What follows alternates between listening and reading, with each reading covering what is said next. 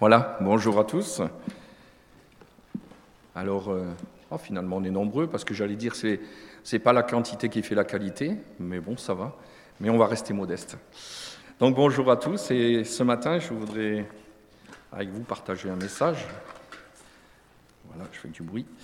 En fait, euh, si je devais mettre un titre, ça aurait été Se souvenir du passé pour ce message. Et puis euh, ce matin, il m'en est revenu, il m'est venu une autre, idée en tête, c'est euh, regarder dans le rétroviseur aussi. Et j'ai pensé à cette image parce que quand on est en voiture, c'est super important de regarder dans le rétroviseur, de savoir ce qui se passe derrière. Parce que quand il y a un problème devant, c'est intéressant de savoir si derrière tout le monde va s'arrêter, ce qu'on peut faire. Quand on veut dépasser un obstacle, il faut regarder. Donc ça pourrait aussi faire l'objet d'un titre. Alors il y a quelque temps, avec le lecteur d'ailleurs, nous avons parcouru le livre de Deutéronome. Donc l'auteur c'est Moïse. Et en fait c'est ce que fait Moïse dans ce livre. Les Israélites sont sur les rives est du Jourdain, aux portes de Canaan, donc du fameux pays promis.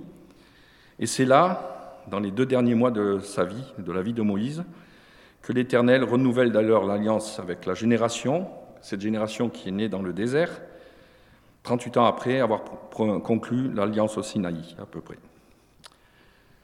Donc ce livre, il est principalement consacré au discours de Moïse. Je dirais que Moïse est inspiré par Dieu, on verra, il parle aussi au nom de Dieu dans, dans ses discours. Le Nouveau Testament s'y réfère plus de 80 fois dans ces textes de Deutéronome. Aucun livre n'a autant été cité par Jésus-Christ, et en le parcourant, on va comprendre pourquoi, parce qu'il est vraiment très riche, même si on connaît bien l'histoire du peuple. Alors, je l'ai déjà peut-être partagé ici, il y a des personnes qui pensent que regarder en arrière sur le passé, ce n'est pas une bonne chose. Si vous sondez un peu, que vous discutez, vous entendrez aussi cet avis. On nous dit que cela nous empêche d'avancer dans la vie. Vous connaissez cette phrase? Le passé, bah, c'est le passé. Oui, c'est pas faux, c'est pas faux, le passé, il est passé. Mais pourtant, c'est quand même important de regarder. On peut aussi dire que se plonger dans l'histoire euh, de notre pays ou d'autres pays ou du monde euh, ne change rien à l'histoire. Aussi, cette phrase qu'on entend souvent, on ne peut pas refaire l'histoire. Oui, c'est vrai, on ne peut pas refaire l'histoire. Pourtant, que d'enseignements dans l'histoire de notre civilisation, de nos pays, du monde. Et c'est dommage car l'histoire nous aide vraiment à comprendre aussi le présent et beaucoup de choses. Et j'ai marqué si possible ne pas reproduire les mêmes erreurs. Je dis bien si possible, parce que malheureusement ce n'est pas le cas. Donc nous avons, vous avez partagé l'origine, hein, et vous avez regardé encore plus loin que moi. Ce, qui fait, ce, que fait Moïse auprès de cette génération qui est née dans le désert et donc qui n'a pas vécu la sortie d'Égypte, c'est juste avant cette dernière étape à l'entrée dans le pays promis.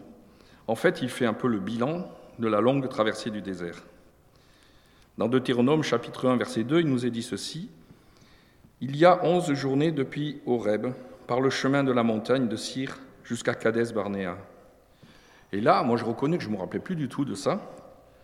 En fait, en résumé, en onze jours de marche, le peuple aurait pu rentrer dans le pays promis. Onze jours de marche et il dans le pays promis. Je pense que vous vous rappelez, et on le sait, ils ont tourné 40 ans. J'avais oublié cet aspect, mais ça m'a impressionné. 11 jours, 40 ans pour un trajet de 11 jours. On ne va pas les prendre comme voyagistes. Hein. On ne va pas mettre Moïse comme voyagiste parce que ce n'est pas un bon. Hein. Et oui, c'est là, à Cadès Barnéa, que le peuple décide d'envoyer 12 espions avec l'accord de Moïse, on va dire de Dieu, oui, pour voir les habitants des différents pays que Dieu leur donne.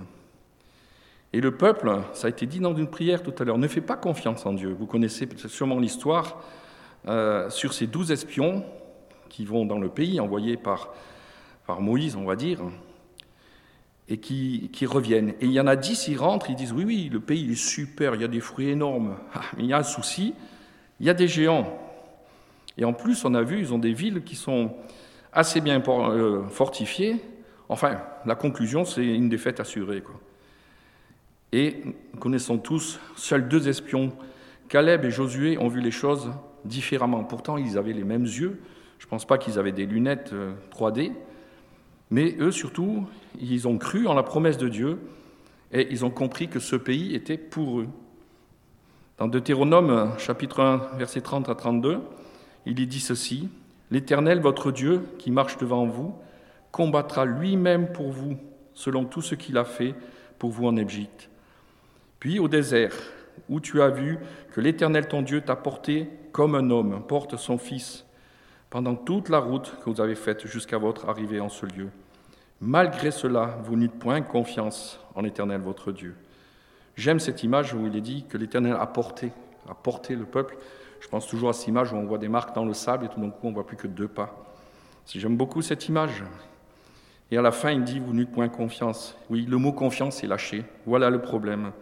Le mot confiance est lâché malgré le miracle de la sortie d'Égypte, qu'eux n'avaient pas vécu, mais qu'ils le savaient, qu'ils avaient été enseignés. Le peuple n'a pas, fait confiance en Dieu et en Moïse encore moins. On peut comprendre c'est un homme, mais alors en Dieu c'est plus grave. Alors souvent je le dis, quand je lis ces textes, on peut juger ce peuple d'Israël. Quand je lis ces textes, j'applique, je me dis, mais après tous les miracles qu'ils ont vus, après tout ce que Dieu a fait pour eux, ils n'ont pas confiance, mais en fait, euh, ils n'ont pas volé ce qui leur arrive, quoi, quand on est 40 ans.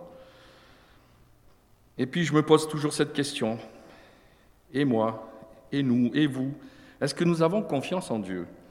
Surtout quand il y a des moments dans notre vie, alors pour les plus âgés, on peut regarder en arrière, mais pour d'autres, ils sont en plein dedans, où nous devons prendre des décisions importantes pour la suite de notre vie, des orientations, des, des décisions importantes de notre vie.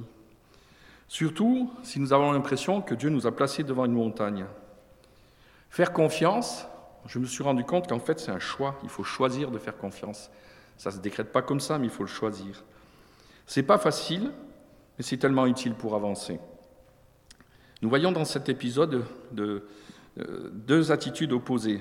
Celle de Dieu qui dit Je t'ai remis le pays, donc vas-y, c'est gagné, c'est à toi.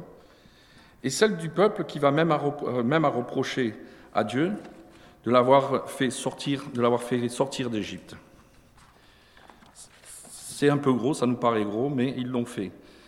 La question, comment je réagis moi aussi quand j'ai l'impression que rien ne va comme je le veux, même que mes projets n'aboutissent pas, même d'ailleurs si je pense que ce sont les projets de Dieu, est-ce que je suis capable de me poser la question classique, enfin ce que je me pose, pardon, la question classique qui nous vient souvent ou qu'on entend, mais qu'est-ce que je fais au bon Dieu pour qu'il m'arrive tous ces malheurs, pour que tout, soit de travers?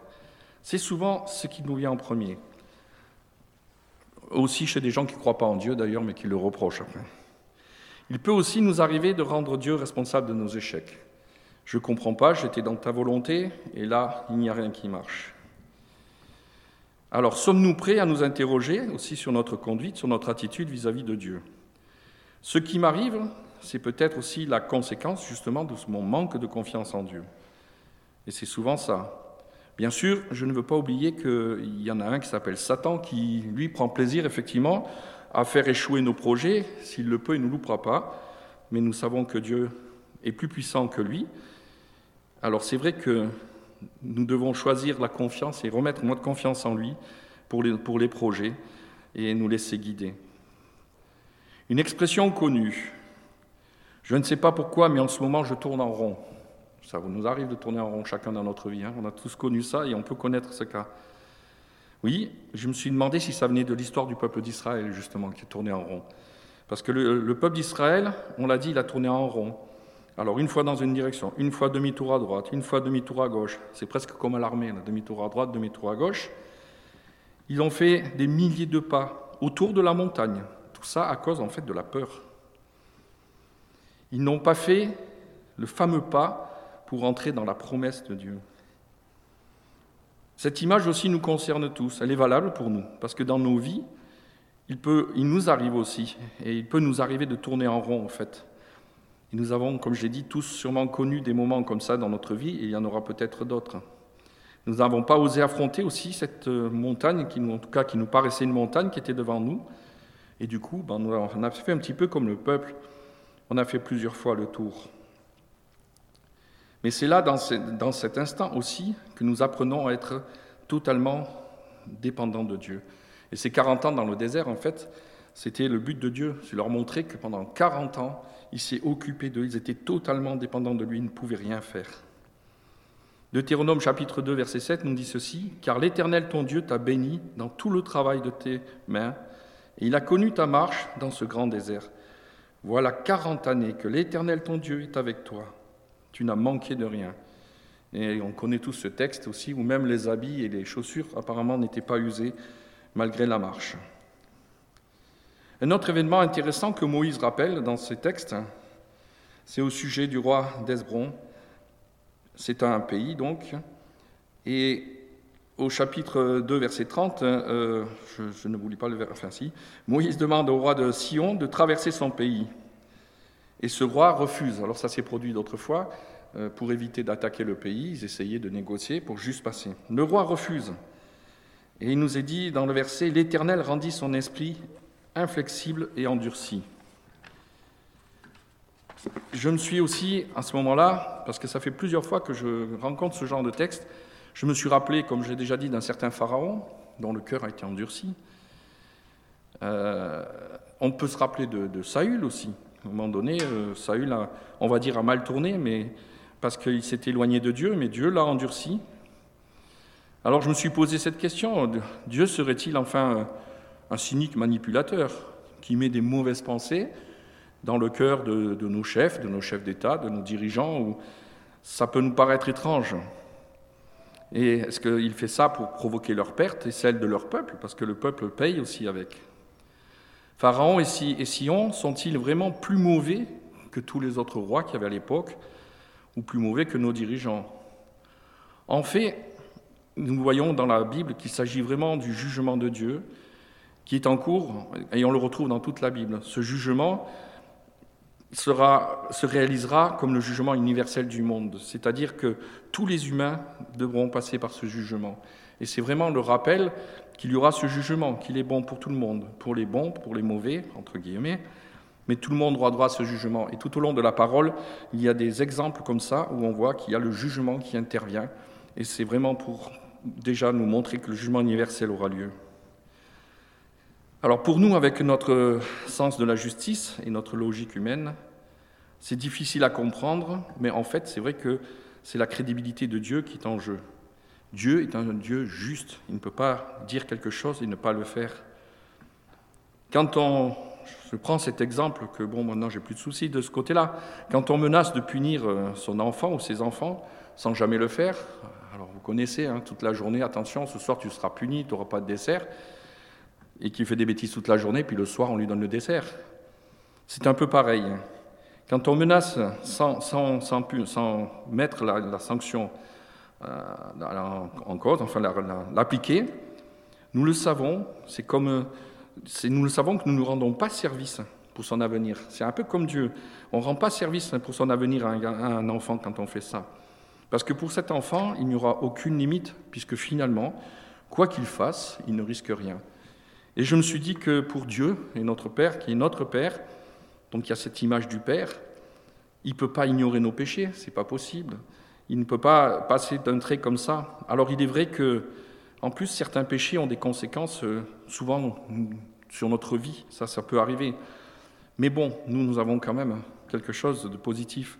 C'est que Dieu nous voit au travers de Jésus, son Fils. Donc il nous offre sa grâce.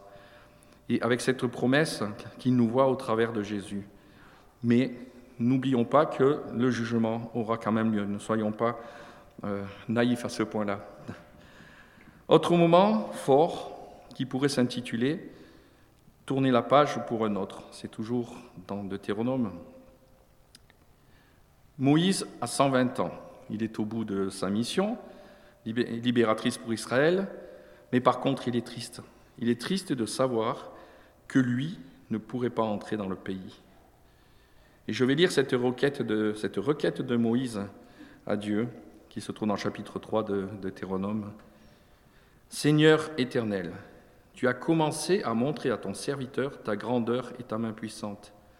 Car quel Dieu y a-t-il au ciel et sur la terre qui puisse imiter tes œuvres et tes faits? Laisse-moi passer, je te prie, laisse-moi voir ce bon pays, de l'autre côté du Jourdain, ces belles montagnes et le Liban, c'est une belle prière et Je dirais que Moïse vraiment euh, joue sur les sentiments, sur la corde sentimentale auprès de Dieu, et je le comprends. Et chaque fois que je lis ce passage, je, dois reconnaître que je le trouve difficile, et j'ai envie un peu de, de, mettre la robe de l'avocat et d'aller voir Dieu, quoi, euh, pour défendre Moïse. Je me dis, Moïse a supporté plus de 40 ans ce peuple, qui n'était jamais content, qui était contestataire, jamais content. J'ai même mis et souligné, sûrement pire que les Français encore, parce qu'apparemment on a la réputation qu'on est des râleurs, qu'on n'est jamais content. Alors on a trouvé des plus forts que nous. Ouais. Ils ont la réputation de n'être jamais contents, effectivement, et Moïse a supporté ça. Il a été intercesseur. Tu en avais parlé dans un culte, Moïse l'intercesseur. Il a prié, il a jeûné pour ce peuple. Il a tout essayé pour le peuple, vraiment. Il a fait l'avocat. Et voilà, Dieu lui dit non, tu ne rentreras pas dans le pays. Alors, euh,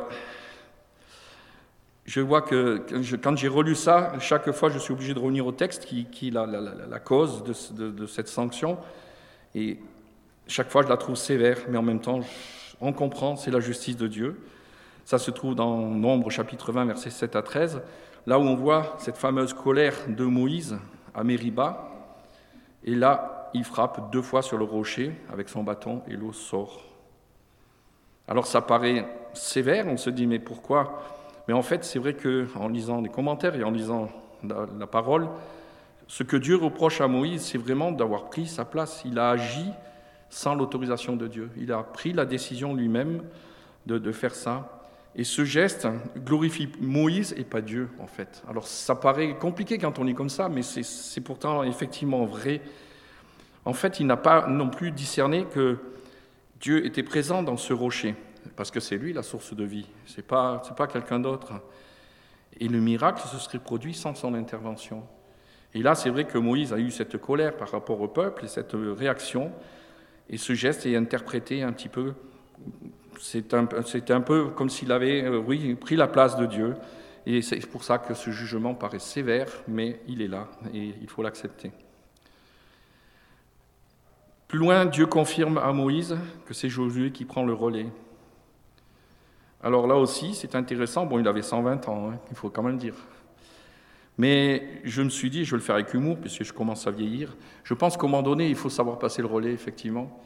Pour tout le monde, on a l'impression que quand on n'est plus là, il n'y a plus rien qui va marcher. Mais nous voyons que Dieu pourvoit. Il avait prévu. Josué était là, derrière, prêt à prendre la suite. Et en plus, il donne la recette, enfin Moïse, au travers, Dieu au travers de Moïse donne cette recette pour entrer dans ce pays. Chapitre 4, versets 1 et 2, il est dit, Maintenant Israël, écoute les lois et les ordonnances que je, que je, vous, que je vous enseigne. Mettez-les en pratique afin que vous viviez et que vous entriez en possession du pays que vous, que vous donne l'Éternel, le Dieu de vos pères. J'ai souligné des mots importants. Écoute, mettez en pratique. Il a encore dit plus loin, vous n'ajouterez rien à ce que je vous ai prescrit et vous n'en retrancherez rien. Mais vous observerez mes commandements, les commandements de l'Éternel, votre Dieu, tels que je vous les ai prescrits. La recette, elle est là en fait, et elle est là pour le peuple, et je pense qu'elle est là pour nous aussi. Nous avons une recette, des fois on cherche des recettes, mais elle est là. C'est David, pas le David de la Bible, David Kelassono, qui avait une fois, euh, à la fin, parlé de trois pasteurs. Alors je ne me rappelle plus les deux premiers, quand on leur a posé ce que c'était un bon message? Alors je ne sais plus les deux premiers ce qu'ils avaient dit. Moi j'ai retenu la, bonne réponse.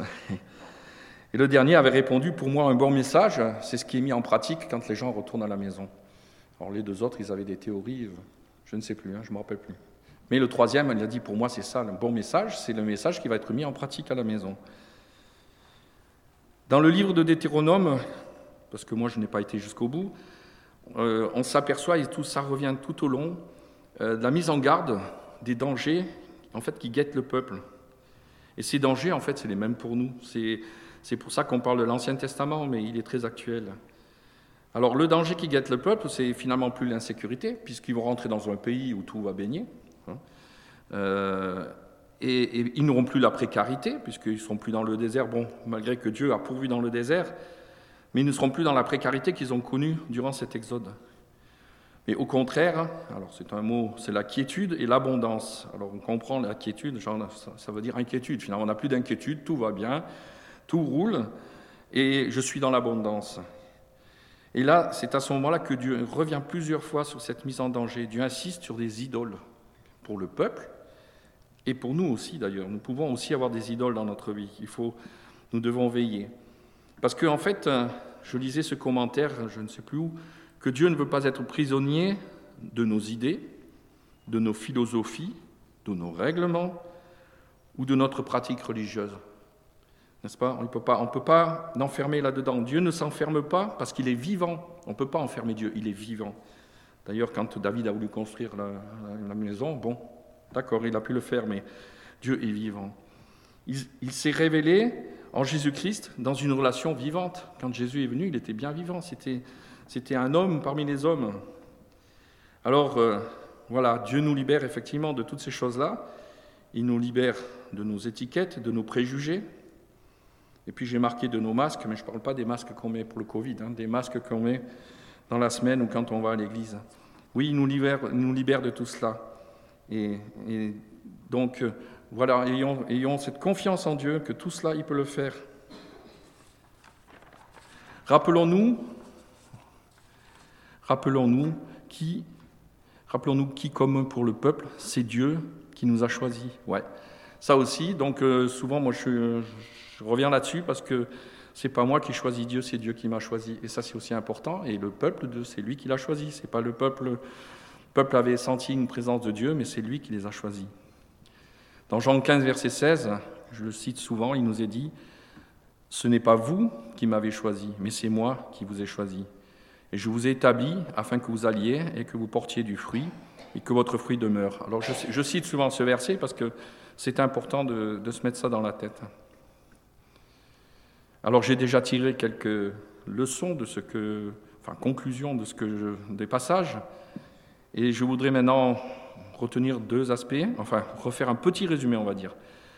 Alors gardons ferme notre confiance en l'amour de Dieu. Et je vous le rappelle, moi je, je convaincu que c'est un choix, nous devons choisir de le faire. Il nous répète aussi à nous, vois, je t'ai remis le pays, c'est fait, tu as le pays, je te l'ai remis aussi. C'est-à-dire qu'il nous a remis un lieu de vie possible dans l'amour et la paix au milieu d'un monde souvent désespérant. Alors vous allez dire, je suis très positif de trouver qu'on est dans le pays promis en ce moment, dans le monde, mais pourtant, nous sommes pour l'instant en partie dans ce pays promis. C'est notre terre promise pour l'instant, et en fait, c'est la venue de Jésus aussi qui a été cette terre promise. Quand Jésus est venu, pour nous, c'était déjà cette terre promise. Après, plus tard, il y aura de meilleures choses. C'est vrai que c'est toujours facile de parler comme ça, et voilà. Il y a un risque dans l'écoute de Dieu. Quand on se met à l'écoute de Dieu, il y a toujours un risque. Le risque d'être dérangé dans nos idées, d'être troublé dans nos habitudes. J'ai aussi lu ce commentaire qui m'a touché. L'écoute de Dieu nous décentre, elle nous amène à voir et à penser plus loin que nous-mêmes et à vivre de scènes remises en question. Alors j'ai bien aimé le, mot décentre, parce qu'on aime bien être au centre, c'est bien, c'est super. Non, quand on se met à l'écoute de Dieu, ça décentre. J'aime bien cette image aussi. Ça nous amène hors du centre et des fois hors du cercle où on souhaiterait rester. Donc euh, c'est toujours des scènes remises en question et quel que soit l'âge, on peut se remettre en question. Et comme j'aime le faire, je terminerai par euh, deux citations. Vous savez que j'ai toujours un stock de citations en réserve, je raffole ça. Euh, Winston Churchill a, dit, et elle est connue celle-là, Un peuple qui oublie son passé se condamne à le revivre. C'est intéressant, c'est ce que je disais tout à l'heure. Hein. Un peuple qui oublie son passé se condamne à le revivre. J'ai trouvé très fort cette citation. Hein. Après, j'en ai une autre. Pour ceux qui, quand ils regardent en arrière, ils ont le sentiment d'avoir tout loupé, de n'avoir pas réussi grand-chose. C'est une citation de Nelson Mandela qui dit ceci Je ne perds jamais, soit je gagne, soit j'apprends. Je la répète Je ne perds jamais, soit je gagne, soit j'apprends. Voilà, donc euh, les citations ne sont pas plus importantes que les versets bibliques, mais je trouve que quelquefois, en deux phrases, on peut comprendre beaucoup de choses. Je voudrais encore terminer par la prière. Seigneur, je veux encore te louer ce matin parce que je me rends compte de la richesse qu'il y a dans ta parole, que ce soit dans l'Ancien Testament, dans le Nouveau Testament. Merci aussi pour l'enseignement que nous pouvons recevoir au travers de l'histoire de ton peuple. Oui, Seigneur, merci de nous avoir laissé toutes ces traces dans ta parole pour regarder en arrière, pour comprendre aussi quel Dieu tu es aussi et quel Dieu tu es pour chacun de nous. Je veux te louer encore ce matin, Seigneur, parce que ça a été dit, tu nous aimes chacun avec nos différences et tu as un projet pour chacun de nous. Je veux vraiment te remercier, Seigneur, et te louer, et te bénir aussi pour ton Église ici-bas te demander, Seigneur, de l'affermir aussi et d'être celle et lumière, cette Église, cette grande Église universelle, afin que, oui, elle puisse être témoin dans ce, ce monde sombre. Merci aussi, Seigneur, de nous donner la paix par rapport à tout ce que nous entendons, parce que tu es souverain, et c'est toi qui vas vaincre. En ton nom béni. Amen.